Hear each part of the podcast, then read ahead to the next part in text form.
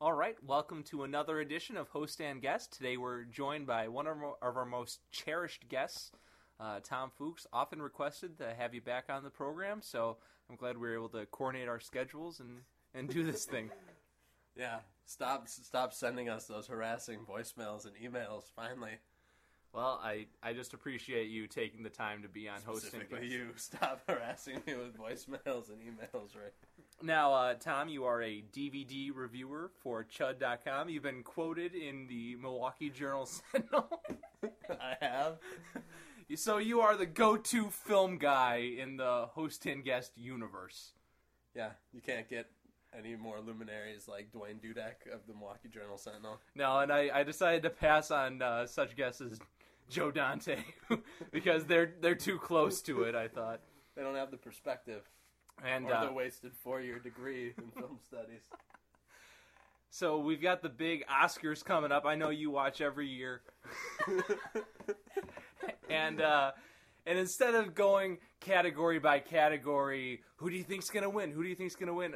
We're gonna do it a little differently. You've you've selected some of your favorite films from the past year, and uh, it's Well, very complicated how you set this up. it's a little like sabermetrics. Okay, Uh, it's in no way like sabermetrics. it's it's it's film sabermetrics. Filmbermetrics. Filmmetrics. Uh, all I did was uh, the Oscars kind of are boring, as you know, as someone who's watched them. It's your opinion, not mine. I think they're boring. So what I did is I tried to pick some movies here that are a little more under the radar, and my uh, basis for choosing them was I took the uh, gross of Avatar's first day of being in theaters, and all the movies I selected, save one, uh, made less than that the entire time that they were in theaters than Avatar did in just the first day that it was open. What uh, what prompted this? I don't. Re- I. I really don't fucking like Avatar at all. Uh, Why, why not? Why not? Why don't you Why don't you touch on why you don't like Avatar before we not- go I- into? I, I, I think I've become more strongly against it the more it's uh, been pushed as like this amazing leap forward. Because a, I don't really feel that so strongly. I thought that the special effects were really great, but I don't feel that they were like this. Holy shit! I thought I was in another world for two and a half hours. You, I know you did feel that way about Final Fantasy: The Spirits Within. Uh, I do believe I own it. If you check my DVD collection, I feel pretty strongly. Uh, I, Avatar, I, I thought was kind of boring too, and uh, Mhm. Sam Worthington is uh, Chris O'Donnell. Evolutionary Chris O'Donnell is what I refer to Sam Worthington as So at you- all of my uh, dinner get-togethers, where people invite me to make pithy comments. I've also heard you call him Sam Worthless. And we we've watched like almost everything James Cameron has made recently in the last few weeks. Mhm. Me and my fiance. Uh, he used to. He's never. She been- was also mentioned in the Journal Sentinel. Yes. She's also been sourced. he used to he never was good at writing dialogue, which I mean is apparent if you've ever watched one of his movies, but he at least understood how to like keep the plot moving pretty propulsively if you watch The Terminator. Um that movie like is doing any exposition is being done in like chase scenes, so it's not like you're not noticing that you're stopping the movie to explain the plot. Mhm. Unlike say Giovanni Ribisi showing up with his paperweight unobtainium, the really rare item that is so rare that he uses it as a floating paperweight in his office. I just thought that the movie uh I didn't feel like I got to know any of the characters very well and the movie was endlessly long, so I don't understand how they didn't do that. Mhm. I think a lot of it can be attributed to uh the void of emotion that is Sam Worthington. the best performance from him was of the atrophied fake legs that they had attached to the wheelchair where he sat like in the seat with his legs underneath. I didn't really like any of the performances. I thought Sigourney Weaver was pretty terrible in that movie. The only good performance was the Zoe Saldana as the What What about the guy who was in uh, Grandma's Boy? The the Oh, kind of the lanky look. Yeah, Why I am the I didn't mind him. I didn't really care. Did he die in the movie? I don't remember. No. Uh, Oh yeah, he's one of the survivors. Yeah, I should uh, I should note that there are spoilers in this. Sigourney Weaver dies. Boom. and she gets absorbed into a tree. Boom. Nerds. Well, now that uh, now that you've you've uh, delved into your dislike of Avatar, I did, however, like the giant sword that the guy had in the robot suit. I love that he had for some reason uh, a made to scale, like Bowie knife for a robot suit. No real reason for that to exist. I like I, I maybe saying I hate the movie is too harsh, but I literally saw at least 30, 30 35 movies I thought were better Sure. than Avatar. it's it's undeserving of the amount of success. Plus, success well, you know, and I- praise. and it's also it's kind of like that bullshit uh this is the most successful movie ever made thing where like you really do have to adjust for inflation where like even if you think about the fact that avatar is charging five dollars more per ticket than just about any other movie Yeah. currently showing and nobody seems to mention this as a reason why maybe it's making so much money so Mm-hmm. fast i don't really like i don't think 3d is a big deal either it's still a gimmick as far as I'm concerned. He didn't change the game with his 3D. I thought it was used better in Coraline. Fuck you, Jim Cameron. I just I, uh, I I would say that the film without 3D There would doesn't be- hold yeah. up. Yeah, and uh, but I also feel that with 3D, it makes it merely tolerable. Uh, but like I said, I thought Coraline actually used 3D as a plot device and a way of like drawing things to, to your attention on screen better. I mean, 3D they're trying to use it in a way that's not like oh, the yo-yo in House of Wax or the uh, or what what's the one in uh, Friday the 13th 3D the baseball bat where the, they're playing baseball. Or no, he's a juggler. He's a he's a juggler in that. Just all these crazy shitty things, so it's coming at you in the screen. My favorite thing from Friday the 13th in 3D is when there are kids playing baseball randomly in the street, and so the baseball bat is jutting out. So now that we've covered uh, that film, that uh, Friday the Thirteenth 3D. yeah, let's let's delve into your list. Let's kick it off with Big Fan, which made uh, two hundred thirty-three thousand dollars and nine hundred and eight. In addition to that, two hundred thirty-three thousand. to be clear, how much was that? That would be Total? two hundred thirty-three thousand nine hundred and eight dollars. Nice. So you know, it's got Patton Oswalt. It's uh, the first movie directed by the writer of The Wrestler and former Onion head writer. Mhm. Uh, what's his face? Bobby.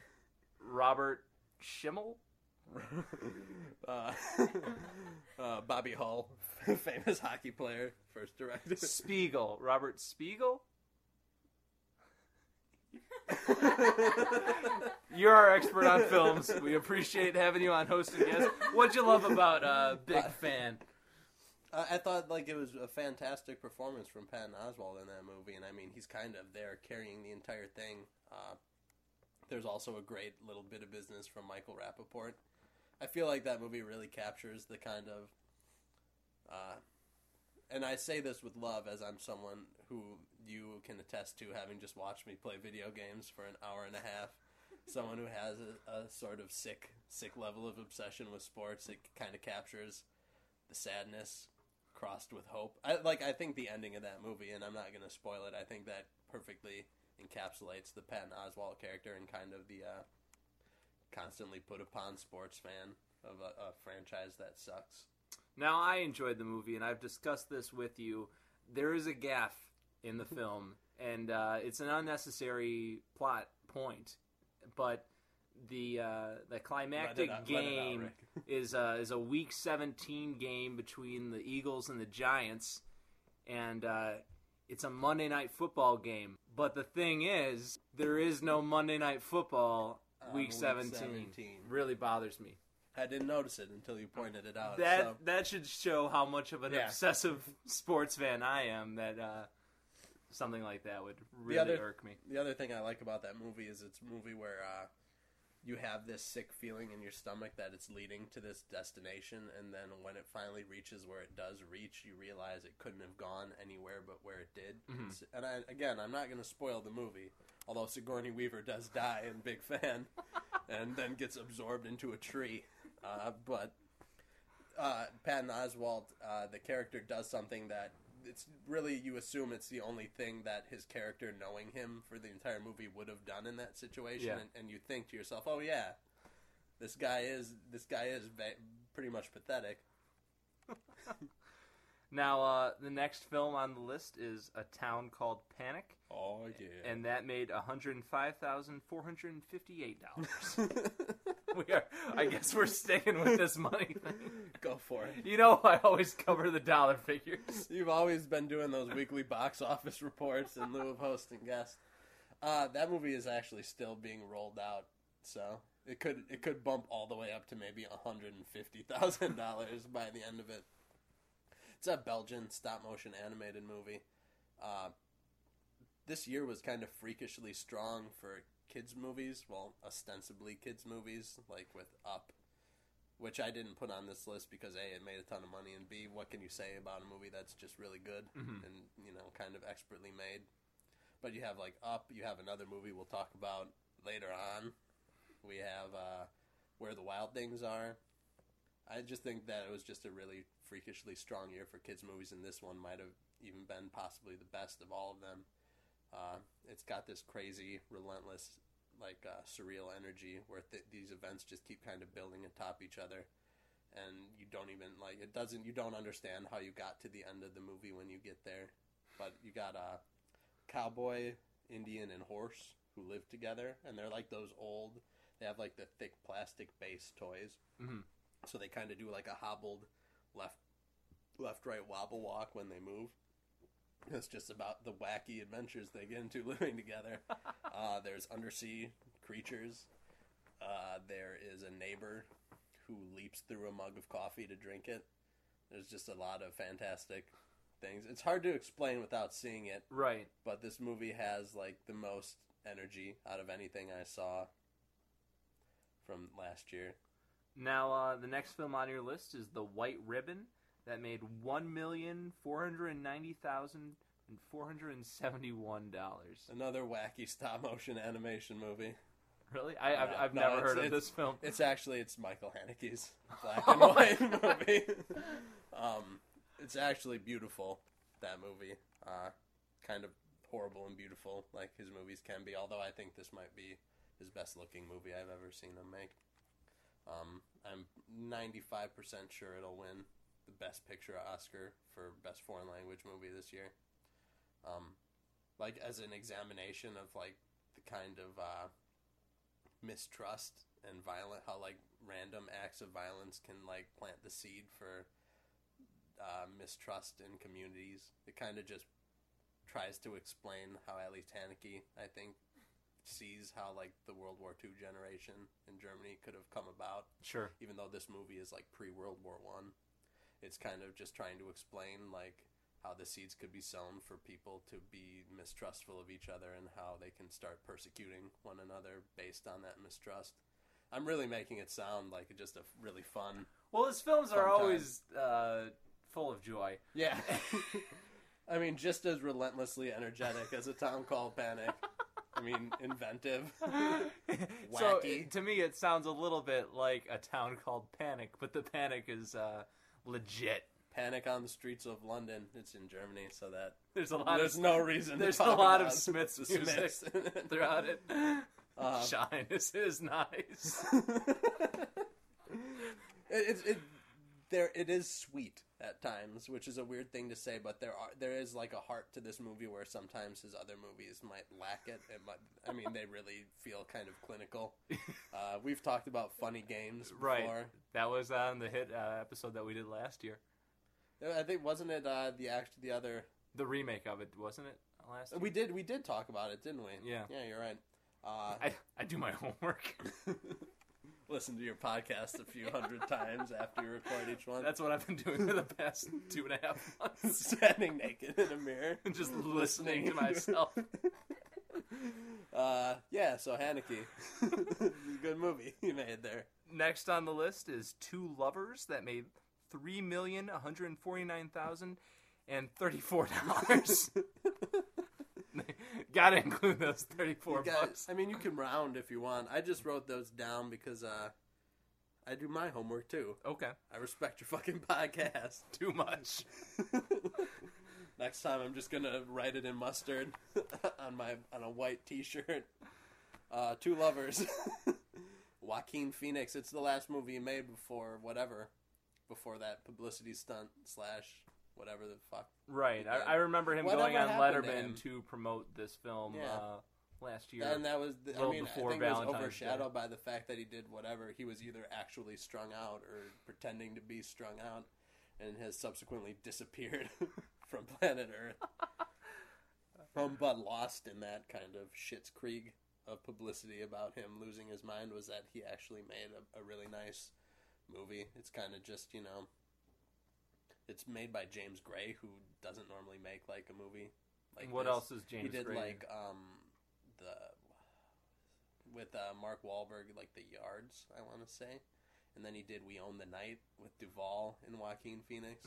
uh, so he's basically done like cop gritty, uh, gritty kind of stuff yeah. before this, but this is kind of just like uh, a relationship drama, a love triangle, if you will.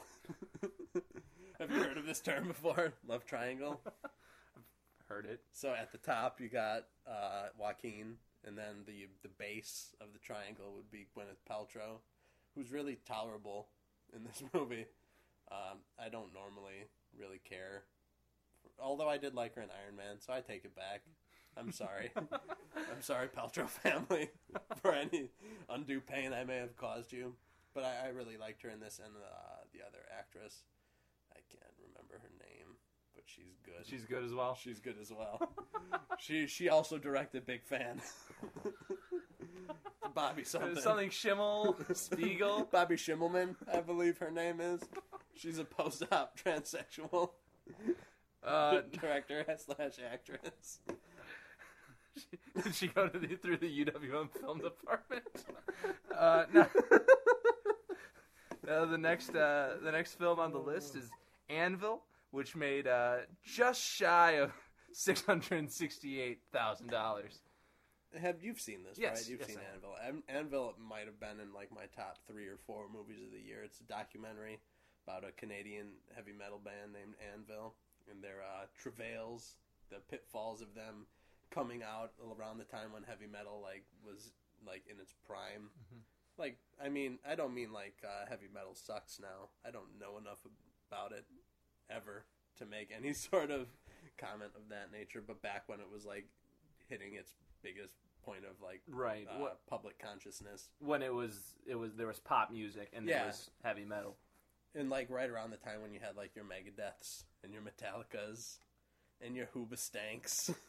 I think it was before Hoobastank. We'll have to agree to disagree on that one, but uh, you know they came out at the same time, and they and if you listen to the music, it's competent.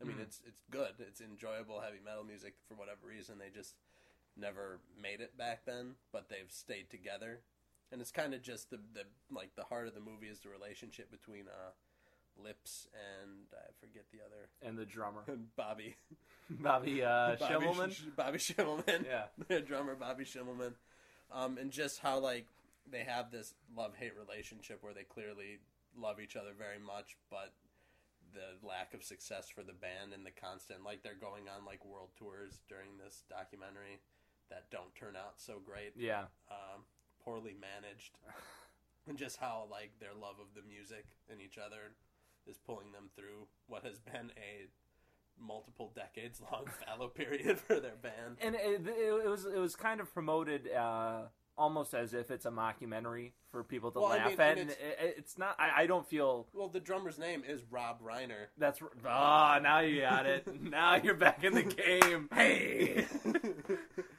but uh, you know, they have all these like they embrace the fact that the movie has all these parallels to Spinal, Spinal Tap. Tap, Like yeah. this band feels like a real life sort of Spinal Tap. So I, I think they were promoting it that way, and clearly it worked based on the six hundred and seventy thousand dollars this movie grossed. Uh, six hundred and sixty-seven thousand. well, nearly 670. But I mean, if if you watch the movie and now afterwards, Anvil has actually gone on to have some measure of success due in part to the movie. right. I mean, it's it's probably the most heartwarming movie of the year, other than maybe The White Ribbon, or uh, I'm trying to think of another heartwarming movie, The Blind Side, Uh, I thought you were gonna say Antichrist. Anna Karenina Christ. Now, uh, next, I didn't put that one on there. Would you like to talk about Antichrist? sure. Let's talk about Antichrist. I don't. Uh, before we talk about it, I don't know how much money it made. Me either. So Let's it, assume it could be breaking twenty there's, there's million. absolutely no way 26 million people paid to see Willem Dafoe ejaculate blood. You have my word. Spoilers. that was an Avatar spoiler, by the way. It's great in 3D. you've ne- you haven't lived until you've seen Willem Dafoe's malnourished blue alien penis ejaculate neon, just blood. So, uh, so Antichrist. Uh, I should have put that on this list. Actually, I really like. It's a kind of a confounding movie. It won a misogyny award at the Cannes Film Festival, and also the Best Actress award at the Cannes Film Festival. And it makes complete sense that that happened if you see it because you don't really know at the end if he's like it feels like he's making points and then refuting them throughout the movie. Lars von Trier Yeah. is doing this. And you know he's he's a provocateur, if you will. He's like a even more like just he's got like a sort of uh fuck you. He's like the Ron Artest to uh uh Haneke's Dennis Rodman. Does that make sense? Sure, I, I was thinking Tyler Hansbrough. Hansbrough has been known to punch people in the face in the stands. But Von Trier can kind of just be, you know, uh, actively trying to provoke a response, and I definitely think he's doing that in this movie. But uh, it's one of the most beautiful movies of the year. Uh, as a person who avoids nature at any cost and stays inside with the shades drawn, and Watching. Playing video games, the full 12 minute quarters of NBA basketball. um, there's some just stunning shots of nature where, like, the movie is kind of the the tagline. I think is uh, "Nature is nature is Satan's playground." Was it? Was that it? Fiance. In Our corner. fact checker. You're the Tony Reale of this podcast. She's still working on the name of the director of Big Fan. We'll get really there. slow Robert internet. Spiegel. I think I said that. Did we say Robert I'm Spiegel? pretty sure I did. Let's stick with Bobby Schimmelman for now. we'll fact check this. We'll fact check this at part two. But I it does have amazing performances, and by the end of it, you're not really sure if the movie is suggesting that women are the root of all evil, or not, or if it's suggesting the opposite of that. Um, it's fascinating, and if you can tolerate uh, some pretty massive amounts of genital mutilation, I would highly recommend it. Uh, and I know I know I've done the research. I've I've hired like the web groups to see who watches listens to your podcast and watches the flash animations that you make that accompany them. Uh, they love genital mutilation. Oh, okay. Something to uh, play up. You might want to maybe uh, crush your dick in an upcoming podcast. Up next on the uh, on your list is a, a film called Not Quite Hollywood, which banked an astonishing twenty one thousand dollars, uh, and uh, and change. And Let's call it and change. yeah, Um, it's a documentary about Australian exploitation movies. Um, exploitation movies can kind of be boring sometimes. It can be like a lot of waiting around boring stuff to get to these amazing sequences of like either just crazy inspiration or amazing kind of balls to the wall action where like they're clearly there's a risk of everyone dying who's performing these stunts. Um, and this movie kind of collects all those awesome scenes and puts them in their movie, and it's kind of just showing you all these different movies, like your Netflix. If you have Netflix, I'm not assuming anything. Again, I've got Netflix. I've done the research though. I your, have three out at a time. Your your pod your podcast audience is uh, pod, My, my podcast. your podcast. uh, they're generally poor. Usually listening to this out of Circuit City or a Best Buy. Hey, can I uh, use your internet for a minute? I I, I want to listen to this podcast. Oh, what the hell movie were we talking about? We're talking about Not Quite Hollywood. Oh, okay. Well, you know, clearly Tarantino's in there, as in he will be in anything that's like about encyclopedic knowledge of uh, exploitation movies, any kind of weird movies. You know, he's gonna be interviewed, and he always has the same like fevered cocaine addled amount of enthusiasm Right. about them. But they have a lot of like the producers, directors, and actors from those movies too. Um, It's a lot of fun. it's a it's it's an absolute blast. Um, and to get back to the Netflix comment, your list will expand exponentially after you watch this movie because you'll want to see all these movies like Dead End Drive-In or the crazy one that kind of is like Antichrist, where they go into nature and they're just kind of like fucking around with animals and then nature turns on them. that movie looks amazing. There's one called Patrick where the guy's in the coma. Yeah. And uh, Mad Max. You may have heard of that one. Uh, up next is a film that comes just under. Uh, I always want to call it Avatar, but it's Avatar's numbers. It's Observe and Report, which did a little over 26 million. Yeah, just to be clear though, that's the one day, the first day Avatar was open. Oh, Snap. Observe and Report is uh, the second movie from Jody Hill, who made The Foot Fist Way, which I know both you and I were pretty big fans of. we saw it together. We did. We made the trek. We drove With this- literally 55 with our- minutes with our fact checker. with Tony Reale seems in. He has this style all his own, kind of. He he does a lot of montages in his movies, but he, there's kind of just this kind of. Uh, he has an editing style. It's hard to describe. The editing is just kind of rough around the edges, I guess I would say. Mhm. And um, the movie is great because there's there was like you don't usually see this with comedies, and this is pretty black as far as black comedies Yeah. go. But there was like a pretty healthy debate about um, the framing of the movie and whether or not this could have actually happened, or if it was Right? Is this like, a dream sequence? or if, if there's like fever dreams happening in the movie, and if there's a point where like reality breaks in the movie. yeah, Uh, you usually don't get that with like Zoolander. They're not arguing like, I think when Gary Shanley comes into play, all of a sudden the film is uh, it's clearly not realistic anymore. right. But uh, Rogan is amazing in the movie. I think uh, playing a character who's clearly, uh, I mean, you, we've all come across frightening people at strip malls. Me and you can, of course, attest to this. we've been accosted by men at the very theater For we some- saw for the s- Fit Way. For some reason, uh, whenever we're together, we seem to attract people who are unstable in some way. Well, what I think it is is they assume that we're a gay couple, and it's usually older bearded men. They're looking for They- they- a little you- action. I mean, or- they think you're a twink. Essentially, is what I think it is, right? So yeah, observe and report. You gotta, you gotta see it. It's great. Anna Faris is great in it. What the hell is his name? The other guy. How do you feel about the? There's something that's disputed in it uh, about whether he uh, sexually assaults Anna Faris's Well, character. I feel like that is supposed to be a borderline scene. Like you're not supposed to really know how you feel. I mean, it's funny. The Right. scene is funny, regardless of how nauseous the like the the situation can be. right. I mean, it's not because of the way the punchline of that scene works. I think it's pretty clear to me. right, but that- some people Yeah, I mean, there. I mean, didn't but there's, interpret it that you know, way. there's these liberal do-gooders with their tofu and their tote bags and their their tote bags Yeah, yeah, filled yeah. with tofu. Use a paper grocery bag. you fucking liberal do-gooders. No, I mean, I think that.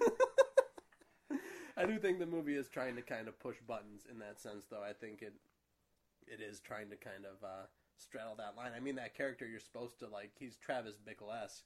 Yeah, You're supposed to assume he could lose it at any moment. So there's this kind of queasy courtship where she clearly doesn't like him at all until he gives her prescription meds. Um, I like. I I mean, the movie's great. If you want, it's and it's got some of the best full frontal male nudity you'll see in a movie this year, outside of Avatar and the aforementioned Dafoe penis scene. Now, uh, up next on the list is is actually uh, I think my favorite film of the year. The uh, entire year. the entire year, Adventureland, which made a little over sixteen million dollars. Yeah, I think this and a couple other movies on the list kind of will got lost in the shuffle because they came out really early in the year, and that's kind of like a dead zone for award season or even remembering that the movie existed Yeah. later in the year. But Adventureland is, uh, you know, it's from Greg uh, Mottola. Mottola.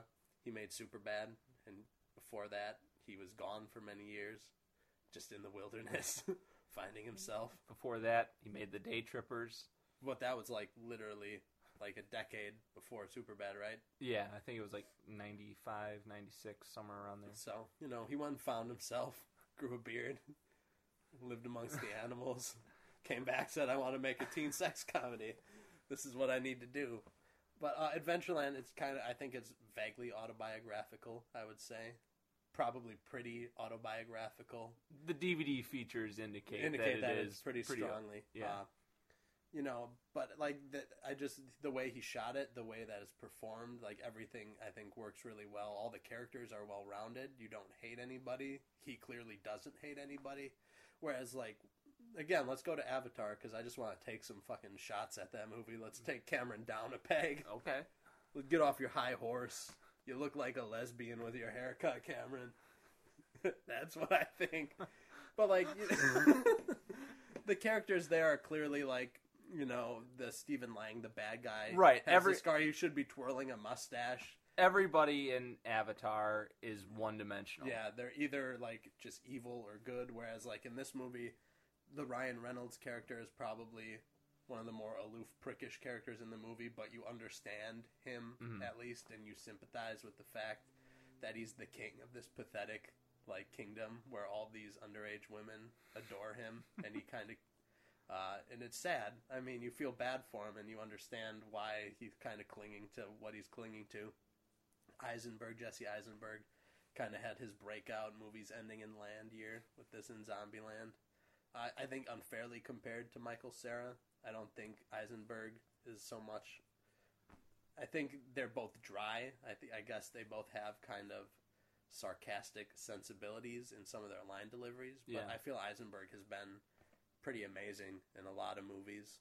and and you know that I love Michael Cera very much, but I don't think that he's you know a dramatic actor in the way Eisenberg is, who's Right. great in Squid and the Whale, and I think really the heart of this movie is Eisenberg. And uh, fantastic soundtrack too. Yeah, and Martin Starr is amazing. You don't see Martin Starr get great roles, and his character maybe sticks with me the most out of this movie. And I feel like this is almost, in some ways, uh, like Freaks and Geeks after college. Yeah, little. It's it's, it's, later in the It's a eighties. spiritual uh, cousin to Freaks and Geeks. Now on the list is uh, Crank High Voltage, which made Crank uh, Two High Voltage. Crank I Two High up on Voltage did not include that number. Uh, that made a little over thirteen and a half million dollars. You know, and I, I didn't necessarily like this movie, but I feel it deserves mention for being batshit insane. Have you have you seen Crank I- Two? I You've have- seen Crank One, right? I've seen Crank. I made 1. you watch that. I'm pretty sure, right? Yes. Okay. the thing that it does that a lot of sequels do is it's trying to one up specific sequences from the first movie by being the same sequence but like more of that sequence. Which I feel is like a pitfall that the movie can't be great because it's trying too hard to be exactly like the first one, but Yeah. a little more risky. Um, but it's still it's in, like it's the craziest like American like a major motion picture studio released this in America and that's insane. There's like it's crazy. It's crazy. It's a it's a crazy movie. Um, it's the closest thing you've seen to Takashi Miike movies. Yeah. I've again I've made you watch. The, it's the closest thing to like an American version of that, where he's just they're kind of throwing shit at the wall, and it's not gonna always stick, but some of it does. It has an amazing ending sequence. They had a couple. They did like a twin brother, and you. I know that you feel strongly about twin brothers written one, into screenplays. one of my signature elements of my they writing. pull is- they pull pretty much a note for note what we would write twin brother move in this movie with a character who died in the first movie having a twin brother um, but they they bring back almost every character from crank 1 and they're a lot of those people were pretty brutally murdered in the first one. So by the end it reaches this amazing area where the one of the villains of the first movie comes back. Um, I'm not going to give away how he comes back, but it's one of the best reveals in the movie. And any it, the movie ends, and this isn't really a spoiler, um, with the directors essentially flipping off the audience and saying "fuck you," which I always enjoy. Like I don't understand what it means necessarily, I paid money to watch your movie, and I'm a fan, and I guess I'm a dick for being a fan. But it, it has an amazing soundtrack. It's my favorite soundtrack of the year. By Beats Mike. out Adventureland. Yeah. Well, I mean, like the actual, not like songs in the movie, but Mike Patton from uh, Faith No More did the soundtrack, and it's just like it's memorable and awesome, and perfectly matches the movie's sensibilities. And I feel like it will be completely forgotten in years to come. So I want this. This will be our stand. We'll put this in the time capsule. Put it in there next to the DVD of You Can't Stop the Music. now, uh, next on the list is The Brothers Bloom, which made a little over three and a half million dollars. This is another one like we were talking about Adventureland, where it got released kind of early in the year and kind of got lost in the shuffle. But it's And it never really had a wide release. yeah, um, it's the second movie from uh, The guy who Rian did Brick. Johnson. Rian, Rian Johnson, I believe. I don't know how to pronounce names. It's not part of my job. I'm on the internet. I don't talk to. You're a writer. I write shit. I don't. You don't I don't say speak it. to people. it's his follow-up movie to Brick, um, and it's a con man movie. And any movie that starts with kind of, you have you seen The Brothers Bloom? I've seen it.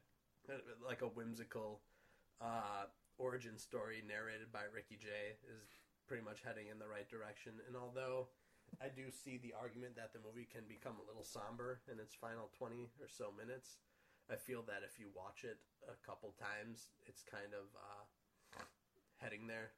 No matter. Do you like that snort?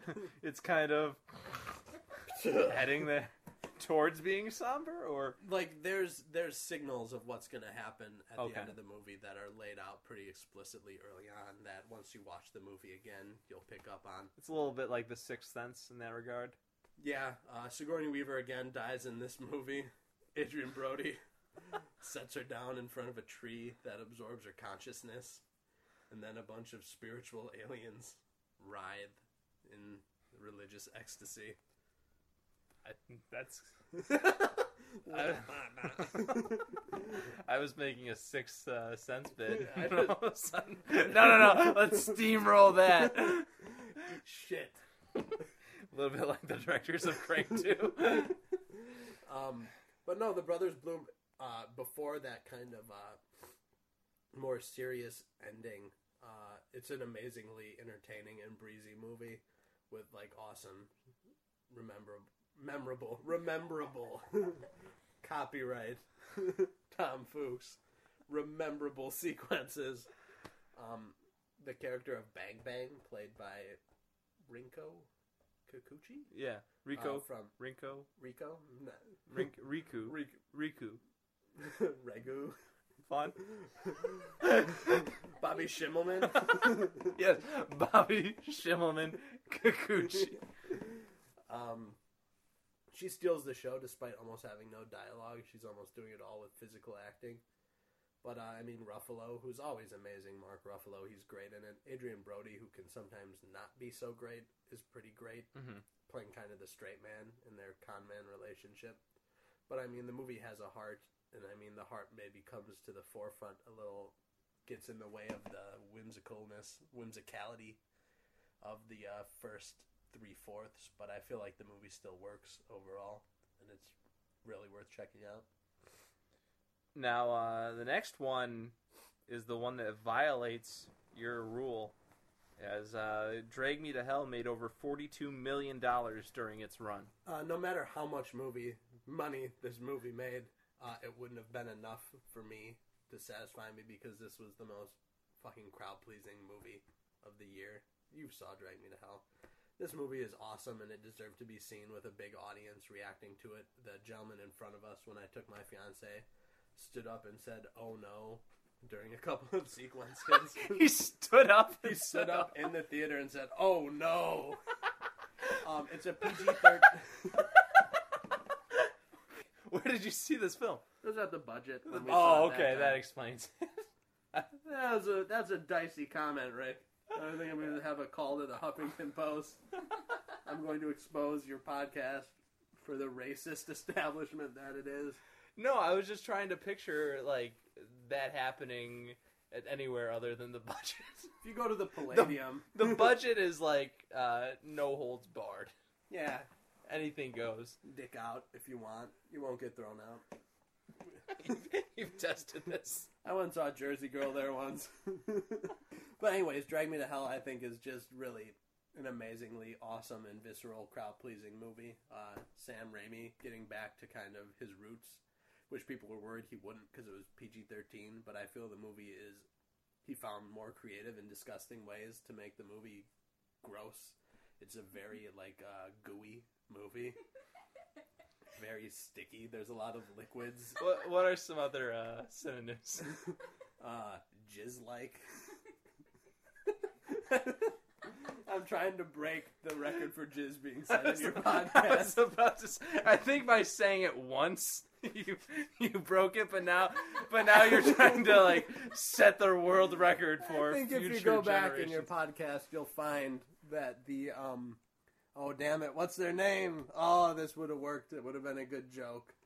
The uh, the musicians for the movie. The uh, I know what you're talking about. Uh, you don't remember anything. uh, the the alley. Uh, oh, the Alloy Orchestra. Alloy, the Alley Orchestra, the Alley Orchestra on the podcast. But uh, that would have been a good joke. Let's let's start it over. Where where did we start with this joke? Uh, It was jizz, right? right. If you listen to your podcast, you'll find that the Alloy Orchestra mentioned jizz twice. Oh boy. Ayo! yes! But Alison Lohman is clearly playing a Bruce Campbell stand in in that movie and doing it Because they couldn't get Campbell for the role. and I think she she toes a pretty uh, thin line between hating her and not hating her, like uh, understanding her actions and Yeah. her becoming despicable. Let's, Justin Long I was about to say, let's cut man. to the real MVP of the film in your eyes, the the man who you constantly talk about being the shining star of the film, Justin Long. I liked him in the movie. Eh, Did I ever tell you about the, when I saw Justin Long out in Hollywood? Did he live up to his name? He I'm uh, talking about his dick. First time I saw the movie Orgy. Waiting in line outside of the New Beverly Cinema. Who comes walking by? Walking his dog, Justin Long. And he says hello to everybody. Pretty good, decent guy in my eyes. Oh, what kind of dog did he have? it's a smaller dog. I don't I don't know. I'm one of those people. I'm, it's like dog breeds are like uh, automobiles to me. I don't recognize the make or model. What kind of car do you think he drives? He got into a car, which was parked right there. Don't remember the make or model. So he drove his car to the theater to walk his dog. I I don't know. Do you think he maybe just wanted to be seen in public by people so he could say hi to them? it could be? There were no paparazzi around though. Next film on I like Justin Long for the record. I do too. I have a I, I have a shirt of his from when he was on the television series Ed. My parents went to uh I wouldn't go that far. I, I like Justin Long. my my My just creeped me out though. my parents were at a uh, costume shop that sold A costume shop on the podcast. for the Alley Orchestra. they were uh yeah not not important next film is next day air Let's go back to this. They were at a costume shop and they had Ed related merchandise. they had uh it was it was used wardrobe Oh, stuff okay. from different movies so it was in like Hollywood that this store was. yeah Okay. yeah Because they wouldn't just have. The, no they were in uh they were in sheboygan wisconsin They have like they have the uh, they like, ship it out because the chainsaw from Texas Chainsaw Massacre. it's kind of like planet hollywood but you can buy it Wahlberg's penis on the wall from Boogie Nights. Not, they should have not the prosthetic not the prosthetic Wahlberg comes to Planet Hollywood for a couple hours a day, and if you pay the extra money to sit at the table, his dick will be hanging literally inches away from your plate of veal parmesan. i didn't realize veal parmesan was back on the menu at planet hollywood Stallone was pushing for it big time. I don't care if we're going. I don't care if we're going bankrupt. For veal parmesan on the menu. Hey.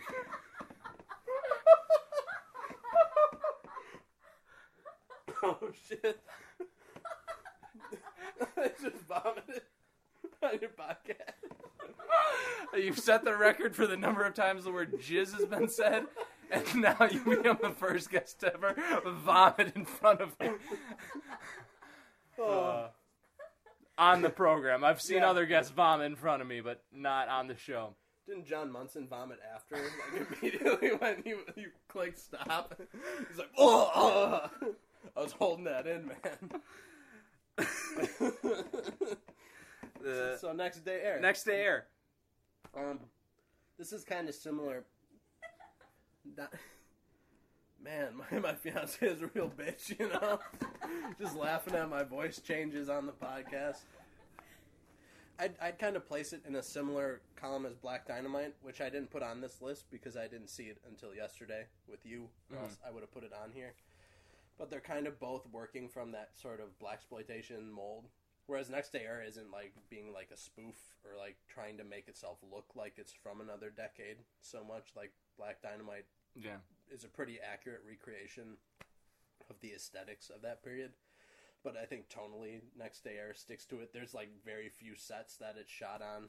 Um, the budget clearly wasn't ostentatious, but it's like it's a good movie. The characters are good. The scenario builds to a, a pretty nice crescendo. It's got uh, Donald Faison from Scrubs. Mos Def is advertised as being one of the main actors, but he's barely in it. But he's there. Um, the brother from Family Matters is in it. Eddie? Or Is that is that the brother? Is that his name? I I don't I don't know the actor's name either, but he's like the older brother in Family I Matters. thought his I thought the character name was could, Eddie. You could I, be right. He's in it.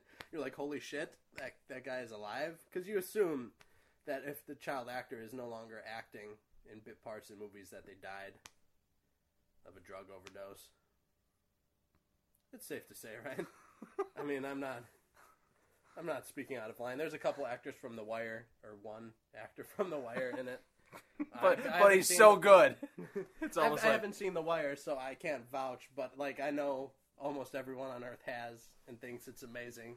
So I mean, that's another incentive to see the movie. It has a lot of really good Yeah. actors who don't get a ton of work, getting work, and being pretty damn good. and to to round out this part one, this four-hour podcast. uh, the film Moon, which made a little over five million dollars. Uh, directed by uh, Duncan Jones, David Bowie's son. Sci-fi movie with Sam Rockwell, who it's a like. There's a couple Oscar travesties in my book. Travesties. You can write that on my grave.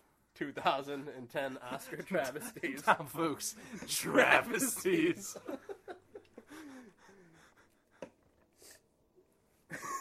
so that's your trying to- review of Moon. I was trying to think of something to do with Travis Diener there, where I was like a really big Travis Diener fan, but eh, Why I wonder why his nickname never was Travesty. Travesty. Travis, Oh my god. Travesty Dean. He's on fire. This is a travesties of justice. So Moon. uh, Sam Rockwell should have. There's no reason he shouldn't have been nominated for Best Actor. I mean, I'm not. I can't without giving too much away. His performance is amazing, and I would say, uh, like, really, there's a degree of difficulty in his performance that you won't find in other movies. And I, I'd be kind of giving away the plot, which I don't really want to do with Moon. I ju- Mhm. just know that uh, gentleman is serving out his final couple days of service uh, on mining on the moon, and he's about to go home to his wife and daughter. And he discovers something on the the, uh, the moon that uh, complicates things pretty greatly. But it's pretty much just Rockwell doing all the acting in the movie. Kevin Spacey is the voice of the robot. Yeah. Um, and this is a shitty thing to say, but Spacey hasn't been that good in a really long time, except as voice of robot. Uh, Um, so there was a gap from K-Pax to to Moon. Which again, if you're gonna take your dick out at the budget, K-Pax would have been one of the times to do it. The banana scene where he eats the banana. I haven't seen the film. Neither have I, but I'm pre- pretty sure he eats a banana in that movie. Well, Tom, Do, do you know it? Was he an alien at the end of K-Pax? I thought that was the. I don't know. It's hard to let's assume that he was, but Moon. I mean, I He feel like we, alien at we've the gotten we've gotten far away, but Moon is a really amazing uh, sci-fi movie. It's uh, thoughtful in ways that most like movies classified as science fiction these days are usually like Sam Worthington is alone on a space colony and there's a virus and Dennis Quaid is there too and there's little creepy children ghosts and they have to shoot aliens with a gun. This is a little more thoughtful than that amazing synopsis. I think you could sell that. I think that was more or less the plot of Pandorum if you substitute Ben Foster for Sam Worthington. All right. Uh, well, every week on the show, we always ask for Oh, some recommendations. So, first of all, a film Oh, God. recommendation. Film recommendation. Oh, besides the, the 17 Right. movies we've talked about just now. Well, what did we just watch? What have I just watched recently? Um, you know what I'm to go ahead and recommend? I'm to recommend Mr. Moto's Gamble, starring Peter Lorre as the detective Mr. Moto, because I can't think of anything else I've seen recently. Um, the Mr. Moto series features Peter Lorre doing inhuman acts of super strength. In the first movie, he bench presses a man and throws him off a cruise ship, murdering him. Uh, in this one, he flips some people over tables. That's an inhuman. I mean, well, for Peter Lorre, he's a very small man. Like this would be like, uh, you know, Tom Cruise kicks people's asses in his action movies usually, but you don't usually see him like lifting someone, bench pressing them, and throwing them off of a cruise ship. Yeah, there's not a lot of that in his movies. I mean, you'll see him fight with people on a cruise ship. I mean, I'm pretty sure that's Mission Impossible 4 is him like on a carnival line and they're going on like that fake rock wall. Like, Mm, Lust for fighting. Life is playing. like they get in a fight over the last slice of uh, margarita pizza, and there's a bomb in the piece of tomato that's melted on the I. I haven't top. seen the treatment, so I'm not familiar. and uh, uh, we Oh. also would like an, an album recommendation. album recommendation. We would. the people, we the people would like an album recommendation. Um, I really like the album by Phoenix that came out last year, the uh, Wolfgang Amadeus Phoenix. It's really, it's just really good pop music. I don't, I mean, I'm not really. Uh, I can talk a lot about movies, even if I'm completely bullshitting, which you can tell. I don't think you've seen a single one of the films that we discussed today. I just saw Avatar. That's the like, what else came out last year? All right. Let's see how much money that made. Well, I bet that it's better. And I'm going to go on Rick's show to prove it. but uh, like uh, yeah, I can't really articulate myself with music. Uh, but I like that album. I think it's really good pop music. Well, Tom, uh, look forward to hammering out part two of this. Uh, talk to you soon. I'll see you then, pal.